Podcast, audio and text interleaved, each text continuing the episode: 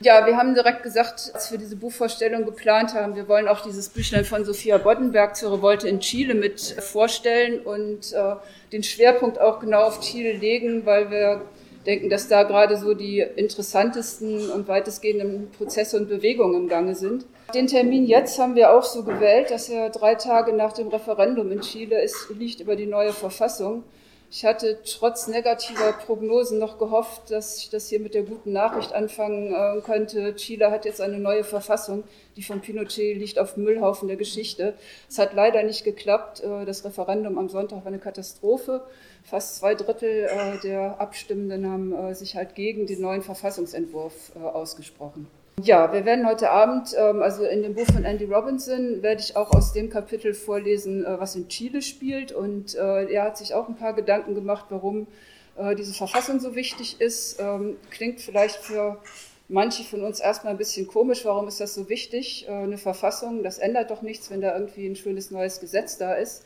Und die Verfassung von Ecuador und Bolivien, wo auch Rechte der Natur festgeschrieben sind, zum Beispiel seit vielen Jahren, haben ja auch tatsächlich nicht den Extraktivismus verhindert. Ähm, trotzdem wäre das für Chile für die weitere Entwicklung äh, ein sehr, sehr wichtiger Schritt gewesen, wenigstens die Möglichkeit zu haben, Gesetze zu ändern. Und das ist jetzt erstmal wieder verschoben. Gut, aber bevor wir dann zu Chile kommen, möchte ich erst noch mal was allgemein zu dem Buch sagen. Das geht ja allgemein um den Extraktivismus, also die Ausplünderung der Ressourcen in Lateinamerika, nicht nur in Chile, spielt in verschiedenen Ländern. Ähm, der Verlag hat schlauerweise auch äh, eine Landkarte mit reingemacht, weil ähm, der Autor immer kreuz und quer durch das Land gefahren ist und wir uns beim Übersetzen auch manchmal gefragt haben, wo bewegen wir uns eigentlich gerade. Das kann man da dann ganz gut nachvollziehen.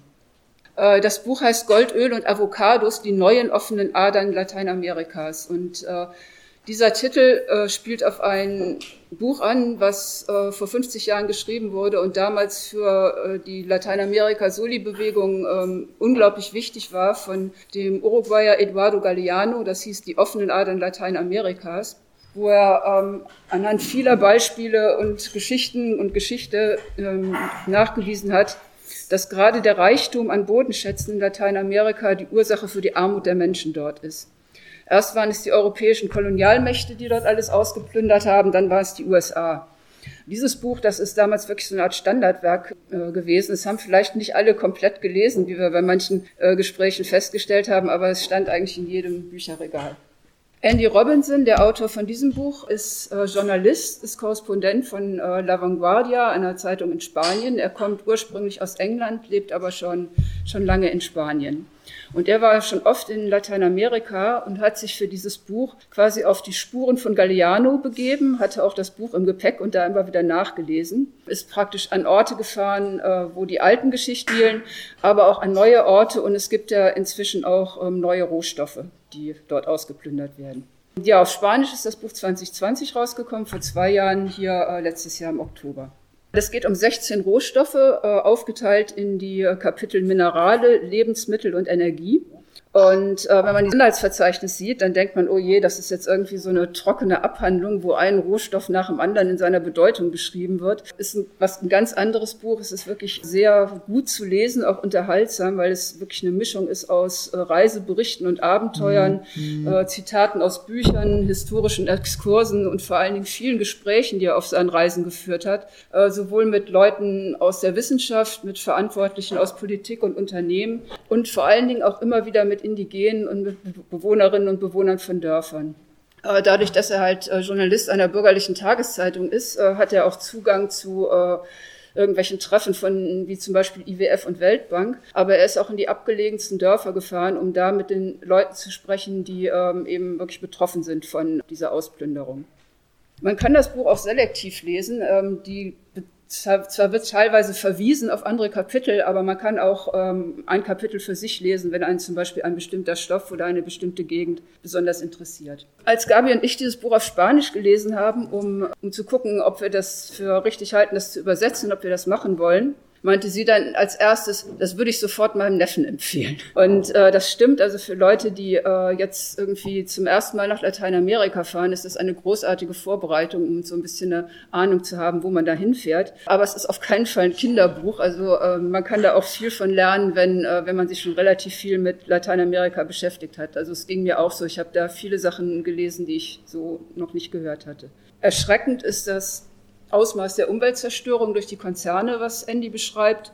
Gruselig fand ich zum Beispiel seine Beschreibung äh, von dem informellen Bergbau und den Goldsucherinnen, die es dort gibt, die da ähm, einerseits selber unter unsäglichen Bedingungen arbeiten und andererseits äh, Indigene vertreiben und denen die Lebensgrundlagen rauben. Und ich weiß nicht, ob ihr die großartigen Bilder kennt von dem Sebastião Salgado, ein Brasilianer, Fotograf und Umweltaktivist. Der hat äh, eine Reportage gemacht genau über diesen informellen Bergbau das war 1986 und wenn man diese Berichte liest, denkt man, das sieht immer noch so aus.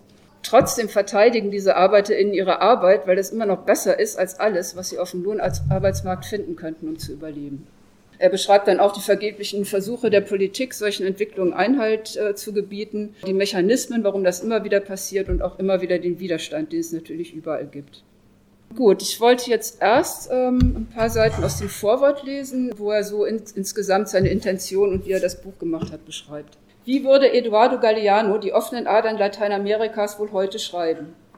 Diese Frage ging mir durch den Kopf, als ich durch Itaituba lief, eine Stadt am Tapajós, einem Fluss im brasilianischen Amazonasgebiet.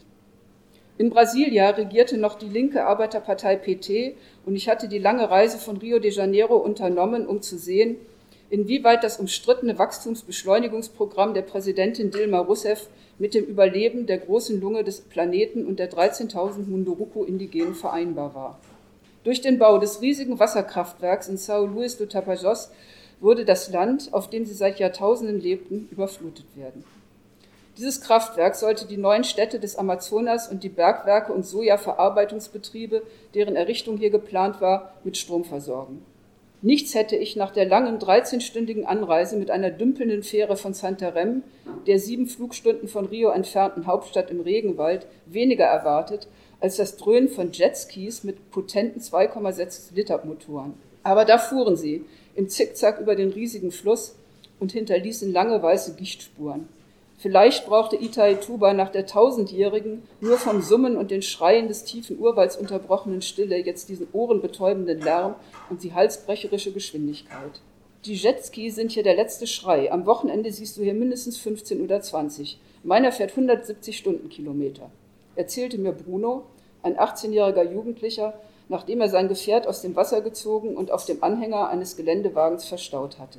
Während wir uns unterhielten, hatte ein aus dem 250 Kilometer flussabwärts liegenden Santarem kommendes Schiff angelegt, von dem fünf Quads abgeladen wurden. Ideal für Rennen auf den neu eröffneten Wegen durch den Regenwald. Bruno hatte seinen Wasserscooter, die bis zu 20.000 Real bzw. 7.000 Euro kosteten, von seinem Lohn als Bauarbeiter bei der Asphaltierung der Transamazonica bezahlt, deren Fertigstellung eine neue Phase der Entwaldung zur Folge haben würde. Aber es gab noch andere Quellen für schnelles Geld in Itaituba, einer Stadt mit 100.000 EinwohnerInnen, in der gerade eine demografische Explosion stattfand und die das Zentrum aller extraktivistischen Aktivitäten, die meisten davon illegal, im Westen des Bundesstaates Pará am Amazonas war. Gold, Diamanten und Holz. Nicht zu vergessen die Soja, die in dem Terminal des multinationalen Unternehmens Bunch verladen wurde. Für die Zeit nach dem Bau des Megastaudamms auf dem 50 Kilometer flussaufwärts liegenden Territorium der Munduruku und der neuen Wasserstraßen für den Transport von Soja, Mineralien und Holz wurde ein weiterer Bevölkerungsanstieg erwartet. Hat sich Itaituba in den letzten Jahren sehr verändert? fragte ich Bruno. Er war ein Sohn von Migrantinnen, die drei Jahrzehnte zuvor in den Regenwald gekommen waren, nicht auf der Suche nach Reichtum, sondern nach zweitäglichen Mahlzeiten. Er blickte zur Seite und zeigte auf sieben oder acht schwarze Geier, Urubus auf Portugiesisch, die auf einem Haufen Müll saßen und ihre Flügel wie Trauerschleier ausbreiteten. Sie denken sicher, dass es hier viele Urubus gibt, aber früher gab es noch viel mehr. Irgendwie kam mir diese Szene wie eine Zusammenfassung der Widersprüche des wirtschaftlichen Entwicklungsprojekts der Regierung der neuen Linken in Lateinamerika vor. Das Wachstum des Bruttoinlandsproduktes musste beschleunigt werden, um die Armut und die extreme Ungleichheit zu beseitigen. Dies war die doppelte Bürde, unter der die Region seit 500 Jahren litt. Zunächst mit der Versklavung der Indigenen in den Gold- und Silberminen und die dann die Versklavung der in Ketten aus Afrika hierher transportierten Menschen folgte, die die ersten Anbauprodukte für den neuen globalen Markt ernteten. Zucker, Bananen, Kaffee etc. Präsident Lula war berechtigterweise stolz darauf, 42 Millionen marginalisierte Brasilianerinnen auf eine Stufe gehoben zu haben, die er als neue Mittelklasse bezeichnete. Um die Unterstützung dieser Massen der im sozialen Aufstieg begriffenen lateinamerikanischen Arbeiterinnen, wie etwa Bruno, auch weiterhin zu erhalten, waren konstante Verbesserungen des materiellen Wohlstands der Bevölkerung erforderlich. Der schnellste Weg dorthin, ohne eine Krise durch Auslandsverschuldung auszulösen, war der Export von Rohstoffen, die Devisen brachten. Rohstoffe wurden in Zeiten knapp werdender Ressourcen und des Aufstiegs Chinas zur Supermacht höher gehandelt denn je, und der Versuchung, die Extraktionsmaschine durchzustarten, war nur schwer zu widerstehen. China und die USA befanden sich praktisch in einem kalten Krieg, in dem der Wettlauf um die immer knapper werdenden Ressourcen dieses Exportmodell noch verlockender machte. Doch wie konnte es umgesetzt werden, ohne die gleichen Gräuel zu begehen wie in den Zeiten der klassischen Ausplünderung Lateinamerikas, die Galliano so anschaulich in seinem Buch beschreibt? Schließlich bedeuteten die Zerstörung der Umwelt und die fortschreitende Abholzung des Regenwalds nicht nur eine Beschleunigung des weltweiten Klimawandels und eine katastrophale Dürre in den Anden und Mittelamerika. Sie erhöhten gleichzeitig die Gefahr tödlicher Pandemien da die Pathogene der wilden Natur in die Slums der Regenwaldstädte und die Schlachthäuser und Massentierhaltung der neuen lateinamerikanischen Fleischverarbeitungsindustrie gelangten, die inzwischen die größten der Welt waren. Expandierende Städte im Amazonasgebiet wie Itaituba waren mit ihrer mangelhaften Kanalisation und chaotischen Urbanisierung bereits Brutstätten für das von Moskitos übertragene Zika-Virus geworden, das drohte, sich in ganz Brasilien auszubreiten und SportlerInnen in Schrecken versetzte, die an den Olympischen Spielen 2016 in Rio teilnehmen wollten. Währenddessen schien die Umstellung der Welt auf Null Kohlendioxidemissionen weit davon entfernt zu sein, die Nachfrage nach Mineralen zu reduzieren. Vielmehr intensivierte sie den Druck, die Adern Lateinamerikas noch weiter aufzureißen, da von dem, einem Anstieg der Nachfrage nach Mineralen wie Kupfer, Lithium, Kobalt, Zink und sogar Eisen ausgegangen wurde. Und dann gab es noch die politischen Probleme des Modells. Wenn Bruno ein typisches Beispiel für diese neue sozial aufsteigende, das heißt nach mehr Konsum strebende Mittelklasse war, wie konnte dann verhindert werden, dass er sich am Ende den Prinzipien der Gleichheit und des Umweltschutzes entgegenstellte, die sich die Linke auf die Fahnen geschrieben hatte? Das Problem sollte schon bald durch die Niederlage der PT in Brasilien und die Übernahme der Regierung durch eine rücksichtslose extreme Rechte unter Jair Bolsonaro bestätigt werden, die eng mit dem Bergbau und Agrobusiness verbunden war. Wie André Singer unterstrich, hatte die neue Mittelklasse ihren Erschaffer zerstört. Ein Schicksal, das ein Jahr später Evo Morales in Bolivien teilen sollte, obwohl dessen Partei Movimiento al Socialismo ein beeindruckendes Comeback starten würde. Da sich die Rivalität um den Zugang zu den natürlichen Ressourcen zwischen China und den USA intensivierte, wurden auch die lateinamerikanischen progressiven Regierungen anfälliger für von Washington dirigierte Strategien des Regimewechsels. Dies ließ eine Rückkehr zu jenen Jahren befürchten, in denen Galliano sein Meisterwerk geschrieben hatte und ein Großteil des Kontinents von brutalen Militärregimen regiert wurde, die den USA gegenüber freundlich gesinnt waren. In diesem Buch, einer Sammlung von Reportagen über eine Reihe von Rohstoffen, die in Lateinamerika gewonnen werden, von Soja und Niob über Rindfleisch und Gold bis zu Erdöl und Avocados, versuche ich über dieses Dilemma nachzudenken und die dramatischen Ereignisse zu analysieren, die diese Region in den vergangenen Jahren erschüttert haben. Sanfte und brutale Staatsstreiche in Honduras, Bolivien und Brasilien, außerordentliche Volksaufstände in Santiago de Chile, Quito und Bogotá sowie die Wahrscheinlichkeit weiterer sozialer Unruhen nach der Verwüstung durch Covid-19. Ich folge in einigen Fällen den Spuren Gallianos, besuche Potosí, Minas Gerais und Zacatecas, Ikonen des Raubs und der Plünderung durch den Kolonialismus, wo ich versuche, seine gewagte und auf die Dependenztheorie von Immanuel Wallerstein, Celso Furtado und André Gunda Frank gestützte These zu aktualisieren.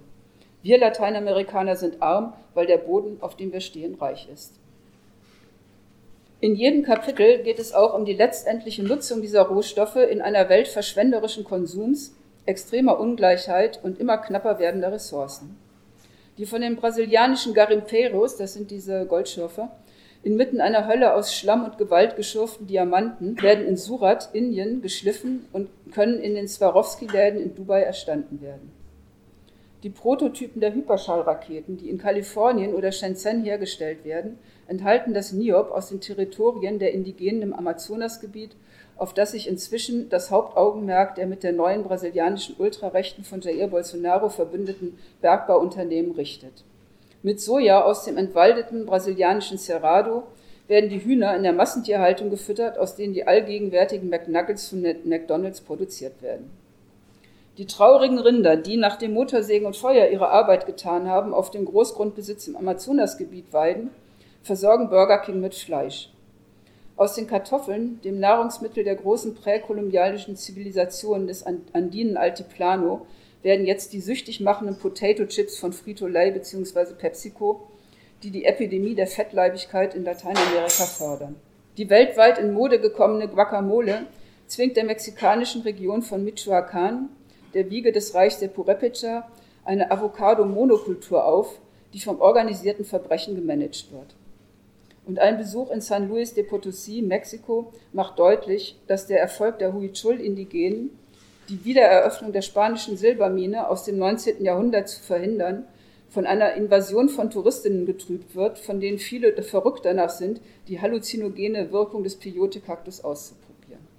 Die Kapitel über Eisen und Erdöl beschäftigen sich damit, wie die extreme Abhängigkeit von Rohstoffen nicht nur katastrophale Folgen für die Umwelt hat, wie an dem Fall des gigantischen Bergwerksunternehmens Vale gezeigt wird, sondern auch den Grundstein für das Desaster der progressiven Regierung von Venezuela und Brasilien gelegt hat. Auch auf die Neuauflage des Petronationalismus von Lázaro Cárdenas durch den mexikanischen Präsidenten Andrés Manuel López Obrador wird eingegangen. Ein Besuch der bolivianischen Salzwüste Salar de Uyuni, dem größten Lithiumvorkommen der Welt, hilft bei der Beurteilung der Versuche der indigenistischen Regierung von Evo Morales, die Extraktion des Lithiums mit einer Industrialisierung durch Batteriefabriken und eventuell dem Bau von Elektroautos zu verbinden. Außerdem sehen wir die traurige Rolle von Potosí während der Rebellion des bolivianischen Mittelstands gegen die sozialistische Regierung, die in dem Staatsstreich im Oktober 2019 mündete. Die Industrialisierung war der Masterplan der DependenztheoretikerInnen, der den Ideen und der Prosa Gallianos Struktur gab. Doch die Realität in den bolivianischen Anden ist komplex und widersprüchlich. In dem sich zunehmend verschlechternden Ambiente rund um den Salar de Uyuni, äh, das ist so eine große Salzwüste, wo das Lithium drunter liegt, stellt sich eine andere existenzielle Frage. Was ist schlimmer, eine Lithiummine oder 10.000 Touristinnen, die sich mit der untergehenden Sonne als Hintergrund auf Selfies verewigen?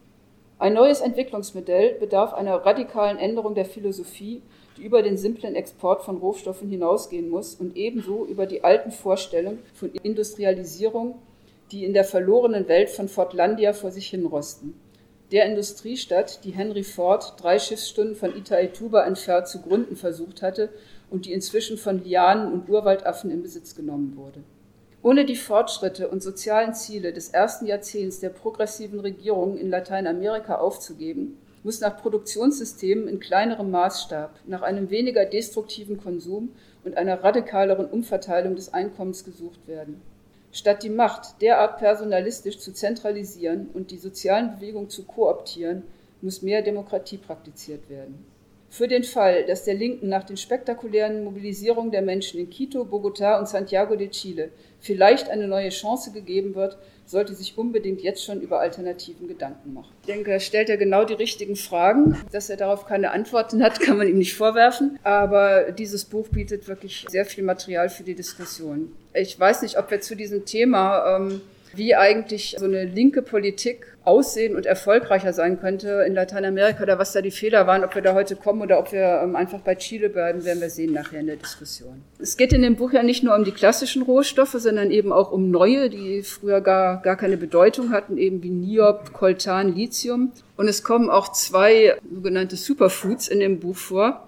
Äh, es gibt ein Kapitel zu Quinoa, das spielt auch in Bolivien, äh, genau neben dieser Salzwüste. Und es gibt eins zu Avocados, was ja auch im, ähm, im Titel ist. Ich finde das sehr gut. Also bei der ersten Lesung habe ich dieses Avocado-Kapitel genommen, weil das gilt ja wirklich auch so unter VeganerInnen, die irgendwie versuchen, mit dem eigenen Konsum die Welt nicht weiter zu schädigen, irgendwie als eine tolle Sache. Aber ähm, wenn man sich anguckt, äh, unter welchen Bedingungen die in Südamerika äh, produzierten Avocados zustande kommen, äh, dann kauft man die nicht mehr. Das Avocado-Kapitel äh, spielt ähm, hier in dem Buch in Mexiko. Da ist nicht nur die, ähm, die Umweltkatastrophe das Problem, also dass der unglaubliche Wasserverbrauch, den diese Plantagenwirtschaft mit Avocados braucht, dass der da ganze Gegenden austrocknet und den Kleinbäuerinnen äh, quasi das Wasser abgräbt und die Lebensgrundlagen, sondern in Mexiko äh, ist dieser ganze Avocado, äh, dieses Avocado-Business auch noch in der Hand des organisierten Verbrechens. Also da kommt noch eine unglaubliche Orgie von äh, Gewalt, Morden, Erpressung äh, und so weiter gegen die Bevölkerung dazu. Wir haben von der ILA, von der Zeitschrift Informationsstelle Lateinamerika, haben wir auch ein Heft gemacht dieses Jahr mit dem Titel Kolonialwaren. Da hat, nicht auch auf dem Büchertisch, dafür hat Andy Robinson dieses Kapitel zu Avocados in Mexiko nochmal aktualisiert. Er hätte dieses Kapitel auch in, in Chile spielen lassen können, denn in der Provinz Petorca passiert äh, genau dasselbe. Also da ist auch... Äh, gibt es kein Wasser mehr. Also gibt es, es gibt so Dokumentarfilme, die waren, glaube ich, auch auf Arte, die findet man ganz äh, leicht eigentlich bei YouTube, wo so ein Bauer steht, der irgendwie ein Foto zeigt, wo da durch eine grüne Landschaft sich ein Fluss schlängelt und dann daneben das von jetzt, das ist nur noch Geröll, kein Wasser mehr und alles verdorrt. Aber nach, äh, nach Chile ist er gefahren auf den ähm, Spuren eines viel klassischen Rohstoffs, nämlich Kupfer. Äh, das Kupferkapitel beginnt in Peru mit einem Treffen von IWF und Weltbank im Oktober 2015. Peru wird da als Musterschüler des äh, Internationalen Währungsfonds gelobt, weil die Regierung immer so brav die Sparauflagen des IWF erfüllt hat, um neue Kredite zu bekommen. Und Andy Robinson weist darauf hin, dass gerade die die um, das, das Umschalten auf Elektroautos und die steigende Bedeutung von Kupfer dadurch, dass die den Extraktivismus genau an dieser Stelle wieder befördern und nicht zurückdrängen. Er schreibt, ein Verbrennungsauto enthält 22 Kilo Kupfer, ein Elektroauto aber mehr als 30. Und wenn man jetzt weltweit die Privatautos mit Verbrennungsmotor durch Elektroautos ersetzen würde, dann müsste man die weltweite Kupferproduktion mit allen Folgen, die das für die dort betroffenen Menschen an den Bergwerken hat, müsste man die verdoppeln. Womit ein weiteres Argument ist, dass die Beibehaltung des Individualverkehrs mit Elektroautos keine Lösung sein kann. Ja, nach diesem äh, IWF-Treffen ist er dann in die Berge gefahren, wo Quechua-Bauern und Bäuerinnen eine Pressekonferenz abgehalten haben. Äh, da war er dann der einzige Journalist. Und äh, diese Bauern haben ihm dann ähm, erzählt von ihrem Kampf gegen eine weitere Kupfermine, die da auf ihrem Gebiet äh, eröffnet werden soll. 1970, als Galeano sein Buch ge geschrieben hat, äh, gab es in Peru Konzessionen für gerade mal zwei Millionen Hektar äh, an, an, Bergwerk. 2015 waren es bereits mehr als 25 Millionen, also mehr als 20 mal so viel Gebiet. Ja, und äh, der Bergbau braucht unglaublich viel Wasser für diese Förderung. Ähm, das heißt, es führt sowohl zu Wasserknappheit als auch zu Verseuchung der Gewässer. Und das wird für die Bauern und Bäuerinnen zunehmend zum Problem bei dieser Pressekonferenz äh, und bei seinem Besuch haben sie dann auch erzählt von dem Widerstand, den sie machen, von den vielen Toten, die, die sie durch Polizeirepression haben äh, und dass das die internationale Presse einfach überhaupt nicht interessiert und die lokalen Reporterinnen, die äh, über sowas berichten, geraten dann selber in Gefahr, ähm, ermordet oder angegriffen zu werden.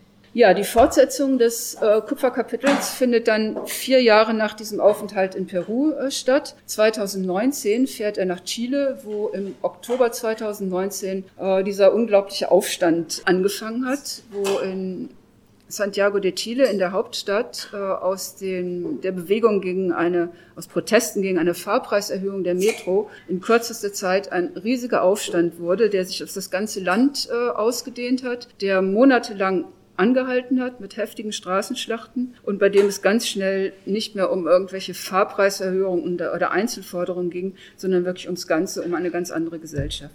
Andy Robinson ist zuerst ähm, im Norden nach Chuquicamata gefahren. Das ist dieser riesige Kupfertagebau in der Atacama-Wüste, der unter Allende verstaatlicht wurde. Und ähm, an dieser Stelle erinnert er an die berühmte Reise von Che Guevara.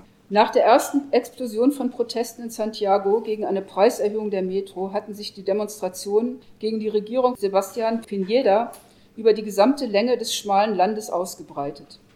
Von den Eukalyptusplantagen im Süden, durch die die indigenen Mapuche vertrieben wurden, bis zu den 4000 Kilometer weiter nördlich gelegenen transnationalen Megabergwerken in der Atacama-Wüste wo sich die Trockenheit unerwindlich ausbreitet. Wenige Kilometer von Chuquicamata entfernt, in Calama, einer trostlosen Bergarbeiterstadt mit Bordellen und Spielcasinos, lieferten sich Gruppen vermummter Jugendlicher jeden Nachmittag Auseinandersetzungen mit der Militärpolizei, den Carabineros. Nach der Straßenschlacht hatte sich eine Gruppe von Straßenkämpfern in eine schlechte Nachbildung eines New Yorker Diners auf der Hauptstraße zurückgezogen, wo sie Hamburger mit zehn verschiedenen Soßen verzehrten und sich Heavy-Metal-Videos ansahen. Einer trug ein T-Shirt mit dem Bild Che Guevaras, was hier besonders Sinn machte. Der Che war während seiner lateinamerikanischen Odyssee, die er Anfang 1952 mit seinem Freund Alberto Granado auf einem alten Norton-Motorrad unternommen hatte, einige Tage in Calama geblieben. Die Reise würde den Che bis in die kubanische Sierra Maestra führen, Schulter an Schulter mit Fidel Castro. Ernesto Guevara hatte sein Schlüsselerlebnis mit 24 Jahren in einer Hütte in der Nähe des Bergwerks von Chuquicamata, das damals dem US-Multi Anaconda und Kennecott gehörte. Dort verbrachte er eine eiskalte Wüstennacht mit einem Bergarbeiter-Ehepaar, das gerade aus dem Gefängnis entlassen worden war. Einziger Grund ihrer Inhaftierung war ihre Mitgliedschaft in der Kommunistischen Partei gewesen. Für den jungen Che, einen Sohn der argentinischen Mittelschicht, der gerade dabei war, sein Medizinstudium abzuschließen, verwandelte sich diese fremde Spezies von Menschen im Lauf der Stunden in das universelle Proletariat, um am Ende der Nacht zum roten Leuchten zu werden, das heute die Welt erhält. All das laut dem Tagebuch einer Motorradreise, das Che während seiner Fahrt geschrieben hatte, und dem Film des Brasilianers Walter Sall, in dem es eine großartige Szene in Chuquicamata gibt. Ja, fast ähm, 70 Jahre später ist dann dieser Aufstand, in dem eine der Hauptparolen ist, äh, Chile ist aufgewacht und in dem äh, dann auch sehr schnell äh, sich alle Leute darauf sich, man sich darauf geeinigt hat, dass äh, man jetzt keine einzelnen Forderungen stellt, sondern dass die Hauptforderung ist, äh, dass es eine neue Verfassung gibt, dass also eine neue Grundlage für diese Gesellschaft geschrieben wird und die Verfassung, die äh, 1980 verfasst wurde, also unter der Diktatur von Pinochet, äh, dass die ungültig wird. Äh, dazu schreibt er jetzt auch was und er erklärt ein bisschen die Gründe, warum diese Verfassung so eine Bedeutung bekommen hat. Von dem über dem riesigen Tagebau gelegenen Aussichtspunkt aus fiel es nicht schwer, sich das Ausmaß der Umweltprobleme in Kalama vorzustellen. Mit Kupfergestein beladene gigantische Laster der Marta Caterpillar fuhren bergab und schwankten auf gewaltigen Rädern, die größer waren als die Behausungen der Bergarbeiter. Der Kupfergehalt des Erzes lag bei 0,5 Prozent. Das bedeutete, dass aus 100 Tonnen Gestein, die aus dem riesengroßen Loch in der Wüste geholt wurden, 500 Kilo Kupfer gewonnen wurden. Das Gestein wurde mit einer Unmenge von Wasser zermahlen und dann zu den weiter unterliegenden Betrieben gebracht, wo es in ein Konzentrat mit 30 Prozent Kupfergehalt umgewandelt und nach China exportiert wurde. Im Hintergrund waren die Flammen und der schwarze Rauch einer Mülldeponie zu sehen. In dieser hochgelegenen Andenwüste war der Klimawandel weiter fortgeschritten als an irgendeinem anderen Ort des Planeten. Und die DemonstrantInnen in Kalama verstanden so gut wie sonst niemand die Bedeutung der Hauptforderung der Proteste von 2019 eine verfassunggebende Versammlung, um eine neue Verfassung zu schreiben. Denn die geltende Verfassung, die 1980 unter dem kalten Blick des Diktators Augusto Pinochet ausgearbeitet worden war, sicherte das Privateigentum an Wasser als Recht ab. Ein großzügiges Verfassungsgeschenk, das die Unternehmen von Bergbau und Agrarindustrie gewinnbringend umsetzten. Und damit nicht genug. Sie schrieb für die ausländischen Unternehmen, die 20 Bergwerke in Chile eröffnet hatten, in denen 70 Prozent des nationalen Kupfers gefördert wurden, das heilige Recht fest, Gewinne zu machen, ohne Konzessionsgebühren zu zahlen. Das Bergwerk von Chuquicamata gehörte dem Staat, da Pinochet darauf bestanden hatte, dass 10 Prozent der Einkünfte an das Militär abgeführt werden müssten. Aber es war das perfekte Beispiel für den Hinweis von Galeano, dass es mit der Verstaatlichung der Rohstoffquellen nicht getan ist, wenn die Produktion auf Rohminerale und gedrechselte Diskurse beschränkt bleibt. Denn im Gegensatz zu den gedrechselten Berichten des IWF, die voll des Lobes für das chilenische Modell waren, verhinderte die Abhängigkeit vom Export von Kupfer und anderen praktisch unverarbeiteten Rohstoffen jegliche neue Entwicklungsphase, die weniger auf Niedriglöhne, extreme Ungleichheit, Umweltzerstörung und Geschenke für die Multis angewiesen wäre. Die Verfassung Pinochet von 1980, die in der Demokratie fast ohne Änderungen übernommen wurde, schrieb die Spielregeln der Chicago Boys fest.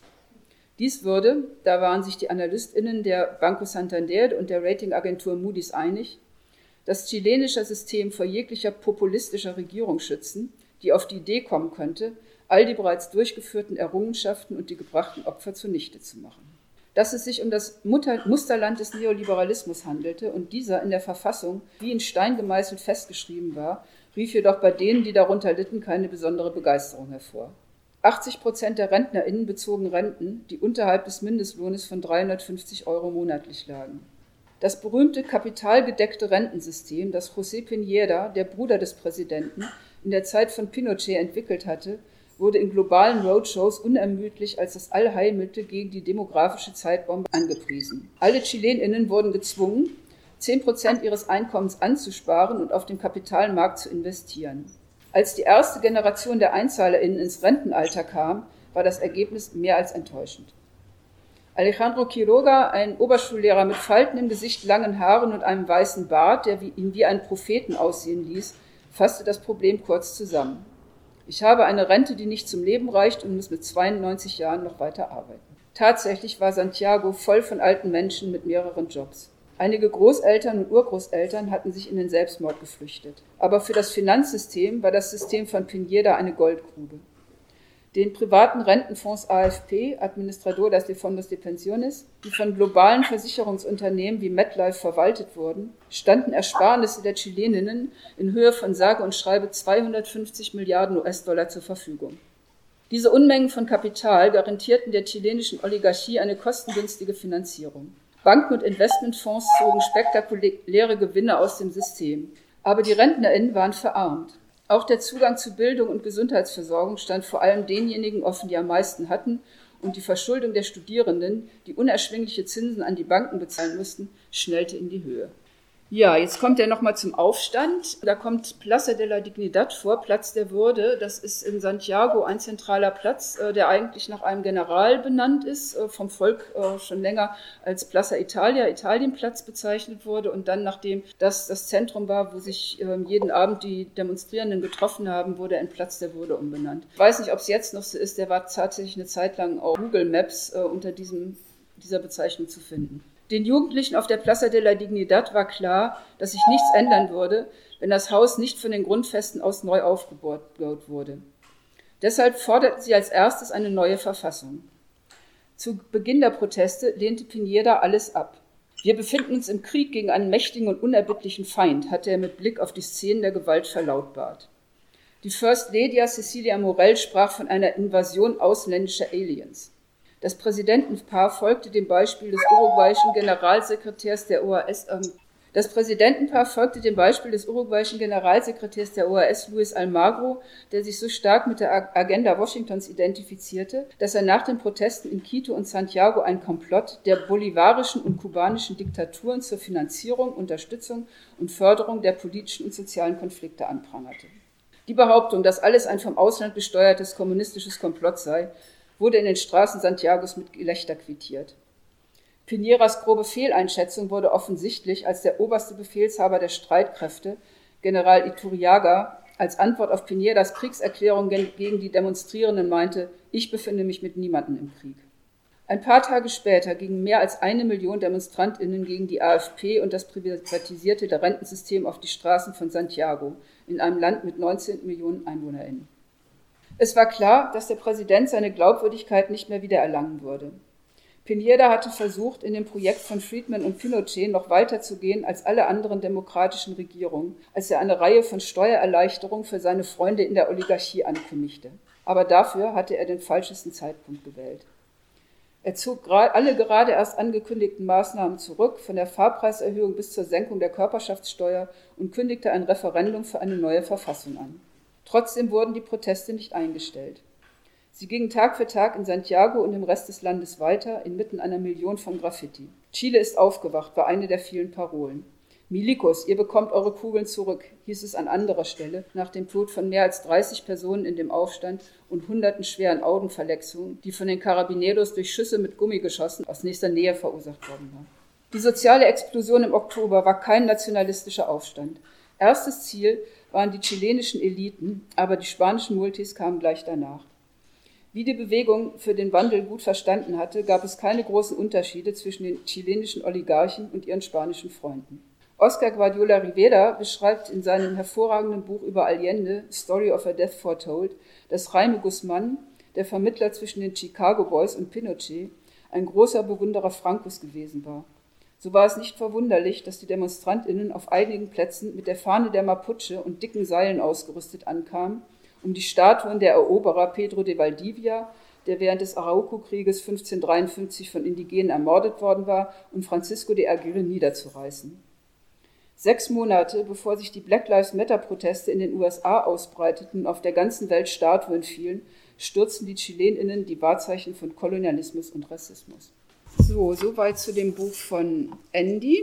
Ähm, ja, wir sind jetzt schon irgendwie mittendrin in diesem Aufstand. Ähm, also ich hatte auch die äh, großartige Gelegenheit, im Dezember 2019 acht Tage in Santiago de Chile zu verbringen. Das waren unglaublich volle, aufregende Tage. Und da haben wir auch die Sophia Boddenberg äh, kennengelernt, äh, die dort als freie Journalistin schon seit 2014 lebt. Die hat auch viel über den Aufstand auch in deutschen Medien geschrieben und ähm, hat im Gegensatz zu den meisten anderen JournalistInnen, die darüber schreiben, äh, den großen Vorteil, dass sie nicht nur vor Ort ist, sondern auch unmittelbar beteiligt ist als Aktivistin. Ja, und sie hat irgendwann mal den hoffnungsvollen Satz geschrieben, vielleicht wird aus dem Labor des Neoliberalismus das Labor seines Umsturzes. Ja, sie hat dann äh, dieses kleine Büchlein zur Revolte geschrieben wo sie aus, äh, aus dem Aufstand erstmal als Ich-Erzählerin berichtet. Das liest sich irgendwie sehr schön. Die nimmt uns quasi am, erst, am 18.10.2019, also am ersten Tag dieses Aufstandes, auf den äh, Straßen von Santiago mit und äh, erzählt, was da so passiert und äh, zitiert ihren Freund, mit dem sie unterwegs ist, der sagt, das ist hier vielleicht der Beginn von etwas viel Größerem. Und äh, damit hat er auf jeden Fall recht gehabt.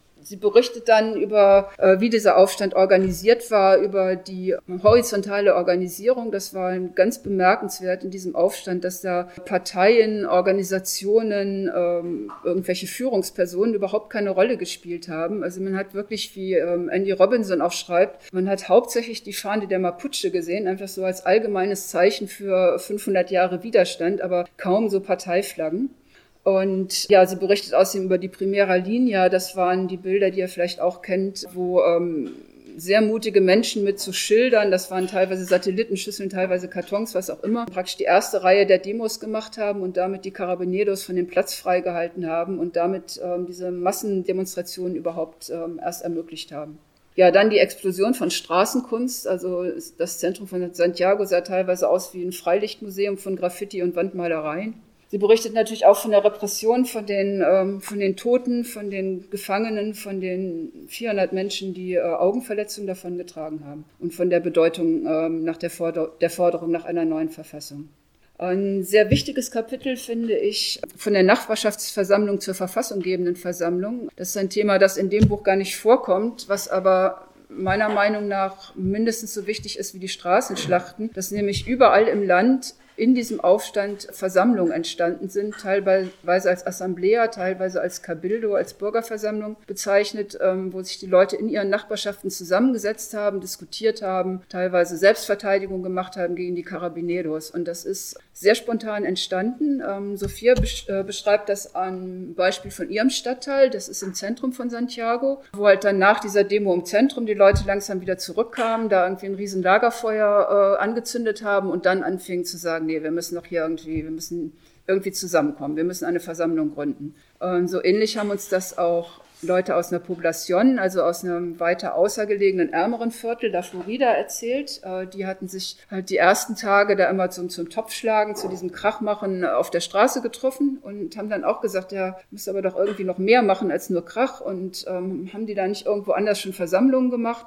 Und dann haben sie einfach so einen Karton genommen und draufgeschrieben, Cabildo morgen um 18 Uhr hier und haben das auf den Platz gestellt. Und äh, da kamen dann 80 Leute beim ersten Mal. Und so ist das so spontan und explosionsartig, äh, sind im ganzen Land äh, diese Versammlungen entstanden. Im März war dann äh, der Aufstand auf der Straße, Pandemie bedingt erstmal, oder was später, ich glaube März oder April, erstmal vorbei. Und dann haben aber, aber genau diese Nachbarschaftsversammlungen haben eine sehr große Bedeutung bekommen. Also einmal, um die Diskussion überhaupt weiter aufrechtzuerhalten, aber auch einfach so als Nachbarschaftshilfe, weil im Gegensatz zu hier waren die Leute, die keine Kohle hatten, dort völlig alleine gelassen. Die konnten nicht mehr arbeiten gehen, die hatten nichts mehr. Und äh, dann sind eben überall Suppenküchen entstanden und die wurden oft auch von diesen äh, Versammlungen betrieben.